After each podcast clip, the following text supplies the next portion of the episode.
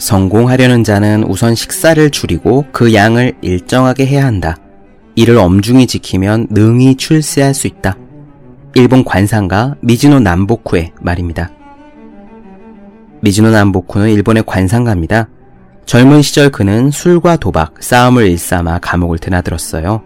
그런 그에게 누가 말하기를 당신은 관상에 안 좋아 칼에 맞아 죽을 운명이다. 머리를 깎고 출가해야 겨우 목숨을 부지할 것이다 라고 경고했습니다.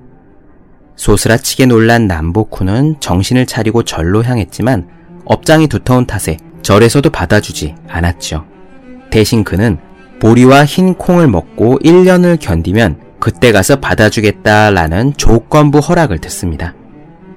이에 남보쿠는 술과 나쁜 짓을 끊고 1년간 보리와 흰 콩으로 연명한 후에 다시 절을 찾았습니다. 그런데 웬일입니까? 스님이 그를 보고 1년 만에 관상이 달라졌다. 이제는 출가할 필요가 없다. 라면서 놀랐던 겁니다. 그동안 거칠은 음식만 먹으며 보이지 않게 음덕을 쌓은 덕분이었어요. 남보쿠는 깊이 깨달은 바가 있어 관상을 공부하기로 결심하고 이발사와 목욕관리사, 장의사로 각각 3년씩 일하면서 사람의 얼굴과 몸, 골격을 관찰했습니다. 후에 그는 일본 최고의 관상가가 되었으며 제자는 3천명에 이르렀대요. 운명을 헤아림에 있어 당대 최고였던 그가 가르친 운명을 바꾸는 핵심은 바로 음식입니다.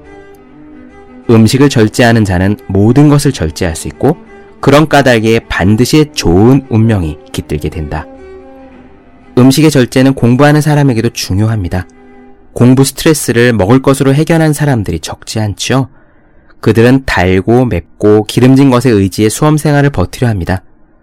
폭음과 폭식을 즐기는 분들도 상당히 많고요. 하지만 먹는 음식이 그 사람을 만듭니다. 그렇게 먹으면 기운이 가라앉지 않고 들떠요. 심기가 차분하지 않으면 집중이 어렵고 인내력이 줄어들며 편하게 잠을 잘 수 없어 공부의 효율이 떨어집니다. 미즈노 남보쿠의 조언은 공부하는 이들에게도 유효합니다. 인생을 바꾸기 위해 공부에 전념하는 모든 사람들은 반드시 음식을 절제해야 합니다. 365 공비타민 일본 최고 간상가가 운명을 바꾸는 법의 한 대목으로 시작합니다.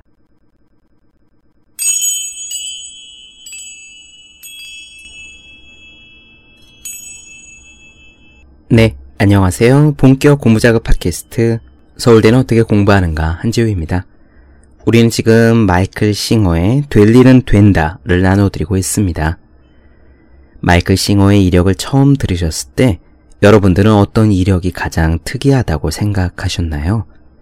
경제학과 대학원생, 교수, 요가 수행자, 영성 공동체 리더, 건축업자, 프로그래머, 병원 업무 시스템 공급회사의 CEO, 그리고 베스트셀러, 저자. 물론 책에는요, 이것 외에도 크고 작은 경력들이 더 있긴 합니다. 이 정도가 가장 대표적인 굵직굵직한 것들이죠. 저런 직업들 중에서 어느 것이 가장 결이 다르다라고 좀 느끼셨는지요? 저는 사실 저 중에서 건축업자였습니다. 그 경력이 좀 튄다. 일관성이 없다라고 느꼈어요. 그리고 나서 잠시 내가 왜 이런 생각이 들었을까라고 자문해 보았죠. 경력이 튄다는 느낌이 든다는 것은 어떤 의미일까? 그리고 제 마음 깊은 곳에 무의식적으로 일관된 경력이라는 신화라고 할까요? 착각이라고 할까요? 그런 것이 아직도 들어있음을 알았습니다. 그것은요, 시행착오를 최소화하고 싶다는 바람에서 비롯된 것인지도 모르고 빨리 성공하고 싶다, 빨리 결과를 얻고 싶다라는 욕심에서 비롯된 것일 수도 있습니다. 그리고 기본적으로는 이 세상, 삶의 신비에 대해서 여전히 제가 굉장히 무지하기 때문이겠죠. 사실 생각해보면 저도 지금 서른 중반을 살아오면서 대학 동기들에 비해서는 살아온 길이 조금 다른 결이긴 합니다. 제 친구들 대부분은 법과 관련된 일을 하거나 공무원이거나 아니면은 언론 쪽 일을 하고 있으니까요. 저의 이력을 그냥 낱말로 쭉 늘어놓는다면은 법대생 이후에 학원 강사, 카페 주인, 자영업자, 기획 담당 회사원, 교재 개발 연구원, 작가, 1인 방송인, 강사 정도가 될 것 같습니다. 이렇게 쭉 늘어놓고 보면 카페 주인이나 자영업자가 조금 튀는 느낌이 저로서는 들어요. 오늘 이야기는 마이클 싱어가 어떻게 건축업자가 그것도 성공한 건축업자가 되었나에 대한 부분입니다. 명상하는 은둔자로 살고 싶어 했던, 그래서 교수라는 안정된 직장도 갖기 싫어했던 싱어가 어떻게 뜬금없이 성공한 건축업자의 길로 가게 되었느냐를 살펴보겠습니다. 오늘 이야기를 통해서요, 이렇게 하면 건축업자가 될 수 있다라는 것을 알 수는 없을 겁니다. 그런 솔루션은 이 이야기 안에 없어요. 대신, 인스피레이션은 있죠. 영감을 얻을 수는 있을 듯 싶습니다. 싱어가 건축업자의 길로 들어선 이 부분을 읽으며 저는 제가 가게를 열었을 때를 생각했습니다. 제 블로그에 들어와 보신 분은 아시겠지만 숙명여대 근처에서 작은 커피집을 했거든요. 숙대에서 숙대역 방향으로 내려오면서 일방 통행로로 차선이 갈라지는 꼭지점이 있습니다. 그 꼭지점 바로 옆에서 노란색 커피집을 했죠. 자영업을 생전 처음 하던 저는 사실 인테리어가 제일 걱정이었거든요. 그런데 운 좋게 아주 좋은 분을 만나서 즐겁게 공사를 할 수 있었어요. 인테리어 사장님은 공사만 했던 것이 아니라 저를 황학동 주방시장이나 커피 머신 매장들을 데리고 다니면서 중고 주방기기 사는 법을 알려주시고 거래처를 소개해 주셨거든요. 보통 공사하시는 분들은요, 수익을 위해서 이 공사 기간을 줄이는 것이 중요합니다. 공사 기간이 곧 수익이죠. 그런데 그분은요, 제가 공정무역이니 기분이 하는 좋은 뜻으로 가게를 열려는 것을 알고 원래는 일주일짜리 공사 예정이었는데 무려 3주를 같이 계셨어요. 나무 가구를 사포질하고 페인트 칠하고 그런 작업들을 일일이 같이 하시면서 저를 가르쳐 주셨어요. 그런데요, 그분도 인테리어 업자의 길로 들어섰던 계기가 재밌었습니다. 원래 지방에서 20대 때 큰 레스토랑의 매니저셨대요. 친척이 사장이라서 매니저를 맡긴 건데, 그런데 가게 안을 조금 더 이쁘게 꾸미고 싶은데, 당시에 리모델링 업자라는 것이 제대로 없어서 공사를 맡겨도 만족할 만큼의 결과가 안 나왔대요. 자꾸 그러다 보니까 차라리 내가 공사를 하고 말지라는 생각으로 그냥 혼자서 자재를 알아보고 사람을 구해서 직접 머릿속에 있는 모양대로 가게를 리모델링 하셨답니다. 그렇게 해보니 값도 싸고 또 굉장히 이쁘게 나왔대요. 그렇게 하다가 다른 사람이 부탁하고 인근 가게에서 부탁하고 그렇게 리모델링 인테리어의 길로 들어서셨답니다. 오늘 마이클 싱어의 이야기도 비슷해요. 다만 한 가지. 싱어는 중요한 자신의 성공 비결을 반복해서 이야기합니다. 자신의 호불호는 내려놓고 주어진 모든 일을 우주가 자기에게 직접 지시한 것처럼 온 마음을 다해서 한다. 그것이 싱어가 이야기한 자신의 성공 비결입니다. 오늘 이야기 시작해 보겠습니다.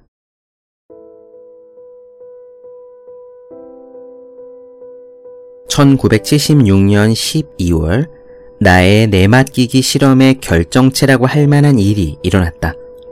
과외 선생이 되고 산타페 대학에서 학생들을 가르치고 그러면서 내 삶의 경로가 바뀌었던 것처럼 내가 원래 선택한 길에서는 어긋나 보이지만 사실은 내 삶의 운명과 완벽하게 일치하는 일을 나는 다시 한번 맡게 된 것이었다. 산타페 대학에서 수업을 마치고 집으로 돌아와서 숲속을 조용히 거닐고 있을 때였다. 나는 사원 앞으로 연결되는 작은 길로 내려오고 있었는데 무언가를 보고 바로 걸음을 멈췄다. 사원 바로 앞에 보안관 순찰 차량이 주차되어 있었던 것이다. 순찰차나 그 옆에 서 있는 제복 차림의 보안관이나 상당히 위협적인 것은 매한가지였다. 여기 책임자십니까? 보안관이 나를 불렀다. 머릿속의 목소리는 이게 대체 무슨 일이냐며 혼비백산한 채 상황을 파악하려고 했었다. 왜 보안관이 여기 있지? 뭐가 잘못됐나? 머릿속에서는 온갖 생각들이 휘몰아쳤지만 다행스럽게도 말은 꽤 정상적으로 나왔다. 네, 그렇습니다. 무슨 일이십니까? 보안관은 이 건물을 내가 지은 것이 맞느냐고 물었다. 그렇다고 하자 그는 자신이 집을 증축하려고 하는데 그 공사를 맡아줄 수 있겠느냐고 했다. 그는 삼나무로 만든 집의 분위기며 목공 솜씨에 좋은 인상을 받은 모양이었다. 그는 자신의 집을 리모델링 해줄 건축업자를 찾고 있다고 했다. 말문이 막혔다. 건축업자라니. 그런 것은 생각도 해본 적이 없었다. 물론 나는 내 땅에 건물을 몇 채 짓기는 했다. 하지만 다른 사람을 위해 건물을 지어줄 생각은 한 번도 해본 적이 없었다. 나는 두 가지 상반되는 생각이 머릿속에서 오가는 것을 지켜봤다. 하나는 이렇게 말하는 목소리였다. 말도 안 돼. 하기 싫어. 나는 바빠. 나는 학생들도 가르치고 있고 무엇보다 나는 건축업자를 하고 싶은 생각이 조금도 없잖아. 그리고 다른 하나는 말이 필요 없이 그저 고요하고 평화롭게 상황을 자각하고 있는 느낌이었다.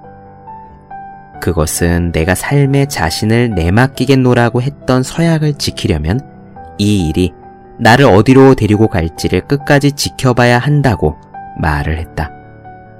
나는 숨을 한번 크게 들이쉬고 보안관을 쳐다보며 말했다. 그렇게 하죠. 기쁜 마음으로 공사를 도와드리겠습니다. 자, 이렇게 말은 내뱉어졌다. 이제 나는 이 새로운 내맡김이 나를 어떤 마법의 토끼굴로 인도할지를 지켜보고 있기만 하면 될 것이었다. 내가 요청하지도 예상하지도 않았던 그 일은 나의 건설회사 Built with Love의 탄생 기원이 되었다. 보안관은 우리 솜씨에 무척 만족하며 주변에 입소문을 내주었다. 얼마 지나지 않아 나는 엘라추아 카운티 보안부서 사람들의 인테리어 공사를 수도 없이 맡게 되었다. 나는 그때도 늘 꽁지머리에 샌들 차림이었지만 나의 외양에 신경 쓰는 사람은 아무도 없었다. 나는 몇몇 친구들에게 도움을 받긴 했지만 대부분의 일들을 혼자서 해냈다. 나는 벽난로를 혼자서 설치해봤고 몇 개의 차고를 짓고 수도 없이 많은 현관을 만들었다. 나는 내가 하는 일 하나하나를 우주가 직접 내게 주문한 것처럼 대했다. 실제로 그러했기 때문이다. 나는 이 모든 사람들의 집을 고치는 것 역시 내 영적인 수행의 일부로 받아들였다. 나는 생판 남이었던 사람들의 삶에 기쁨을 줄 수 있는 기회를 갖게 된 것이다. 나는 그렇게 일을 했다. 그저 무슨 일을 하건 그것에 온 마음을 쏟아부었다. 산타페에서 학생들을 가르치는 것이나 사원에서 아침 저녁으로 사람들을 만나는 것이나 건축 일을 하는 것이나 아무런 차이가 없었다. 이 모든 일에는 한 가지 공통점이 있었다. 바로 이 모두가 내 머리로는 이해할 수 없는 삶의 흐름에 나를 내맡겼을 때 주어진 일이라는 사실이다. 일어나게 될 일이 일어날 때 사건들이 하나하나 맞물리며 자연스레 펼쳐지는 광경을 보고 있노라면 참으로 놀라운 마음이 든다. 우선 나는 저절로 늘어나는 수입을 받아들여야 했다. 내가 맡은 일은 모두 소규모 리모델링 작업이었지만 그래도 내가 평소에 만지던 것보다 훨씬 큰 돈이 들어왔다. 나는 이렇게 돈들이 들어오는 것만으로도 내 분수에는 좀 지나친 게 아닌가 하는 생각을 사실 했다. 하지만 정말 일어날 법하지 않은 일이 그 다음에 연이어 벌어졌다. 리모델링 회사 Built with Love를 세운 지 얼마 지나지 않은 일요일, 나와 친구들은 명상이 끝난 뒤에 모두 들판에 모였다. 어떤 남자가 내게 다가오더니 내가 건축 일을 시작했다는 소식을 들었다며 말을 건넸다. 나는 그렇다고 대답했고, 그가 혹시 건축업자 면허가 필요하냐고 물었다. 나는 지금까지는 필요한 모든 허가를 집주인이 직접 해결하고 나는 리모델링 공사만 했지만 이제부터는 큰 규모의 일거리가 들어올지도 모르므로 도급업자 건축 면허가 있는 편이 훨씬 좋았다. 내가 그렇다고 대답하자 그는 자신에게 건축업자 면허가 있으니 필요하다면 얼마든지 사용하라고 말했다. 머리부터 발끝까지 히피 같은 사람이었기 때문에 나는 그가 면허를 가진 건축 도급업자라고는 상상도 못했다.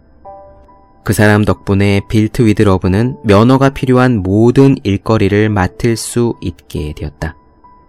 지금까지의 삶만 해도 충분히 놀라운데 그것만으로는 부족했던 것인지 나는 이제 공식 도급업자가 된 것이다. 리모델링 일은 계속 쏟아졌다. 이쯤 되면 이제는 나도 정착해서 삶에서 벌어진 모든 변화들을 차분히 소화시켜야 할 때라고 사람들은 생각할 수 있을 거다. 나는 산타페 대학에서 강사로 일하며 한 달에 350달러를 벌 때조차 언제나 그 예산 내에서 생활했다. 하지만 이제 Built with Love 덕분에 나는 산타페 대학의 월급 외에도 한 달에 몇백 달러를 더 벌게 되었다. 그 이상의 수입은 확실히 필요 없었다. 적어도 나는 그렇게 생각했다. 에너지의 흐름이 이제는 끝났다고 생각할 때, 혹은 끝났으면 좋겠다고 바랄 때, 사실은 일이 본격적으로 시작되고 있곤 하는 것은 아예 내 인생의 한 가지 패턴으로 자리 잡아가고 있었다. 내가 에너지를 주도하지 않고 그것을 따라간 것이 다행이었다. 우주의 계획은 내 마음이 상상할 수 있는 것보다 스케일이 언제나 훨씬 더 컸기 때문이다. 그 즈음에 나는 게인즈빌에 위치한 한 주류점을 의류 매장으로 바꾸고 싶어 하는 업체로부터 전화 한 통을 받았다. 상업적인 일을 한 번도 해본 적은 없었지만 Built with Love의 면허 덕분에 우리는 그 일을 맡는데 문제가 없었다. 하지만 본격적으로 공사를 시작하기도 전에 재미있는 일이 벌어졌다. 매장 오픈을 총괄하던 담당자가 전화를 해서는 미팅을 해야 하니 즉시 자기가 있는 곳으로 오라고 통보했다. 그곳으로 가니 그녀는 계획이 변경되었다면서 추가 작업을 해야 된다고 말했다. 그러자면 가격 조정이 필요하다고 내가 대답하자 담당자는 매우 짜증을 내면서 돈 따위는 상관없으니 일만 당장 끝내달라고 고집을 부렸다. 그 담당자의 에너지가 점점 격렬해졌기 때문에 대화하는 내내 나는 호흡을 고르고 명상 상태로 집중하기 시작했다. 그때 이미 나는 현실에서 일어나는 모든 일을 나 자신을 내려놓고 중심을 잡기 위한 기회로 사용하고 있었다.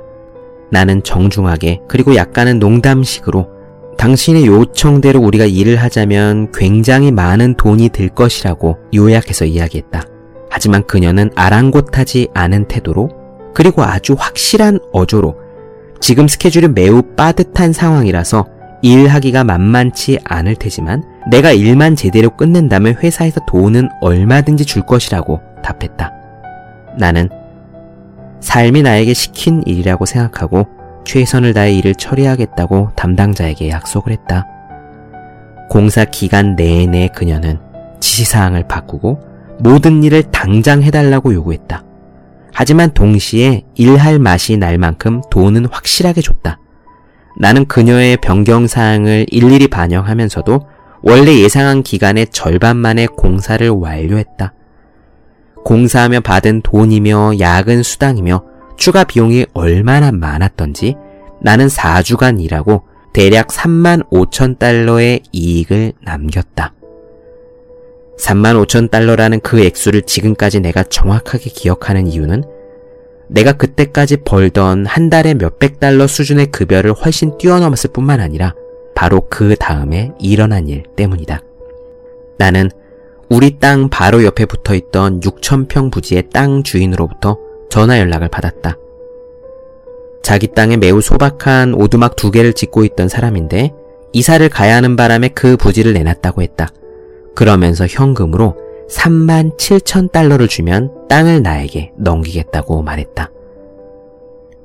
그 히스테릭한 담당자가 통보한 일로 내가 번 돈이 딱 그만큼이었다는 사실에 나는 겸허해졌다라고 말하는 것은 실제로 그때 내가 느낀 감정을 제대로 표현해주지 못한다. 나는 그때 평생 잊지 못할 우주의 동시 발생적인 흐름을 본 것이다.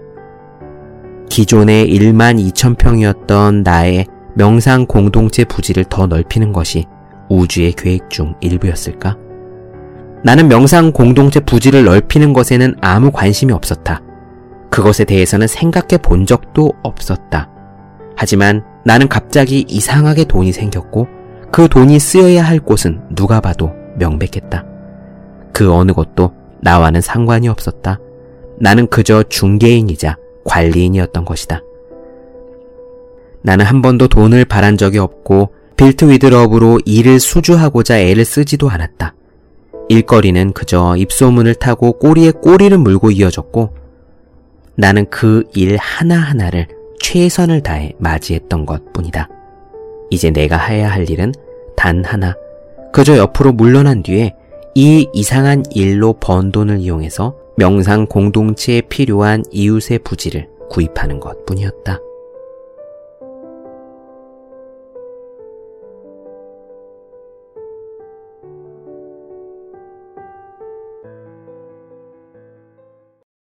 네, 본격 공부작업 팟캐스트 서울대는 어떻게 공부하는가?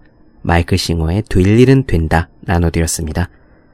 더 많은 이야기가 궁금하신 분들, 질문사항 있으신 분들은 제 네이버 블로그 허생의 즐거운 편지, 다음 카카오 브런치 한재우의 브런치, 인스타그램에서 해시태그 서울대는 어떻게 공부하는가 검색해 주시면 좋겠습니다. 또 매일매일 공부하시는 분들, 여러분 주변에 매일매일 공부하시는 그분들을 위해서 하루 한 페이지씩 읽고 공부할 의지를 북돋는 책, 보기만 해도 공부하고 싶어지는 365 공부 비타민 선물해 주시면 좋겠습니다. 오늘 여기까지 할게요. 전 다음 시간에 뵙겠습니다. 여러분 모두 열심히 공부하십시오. 저도 열심히 하겠습니다.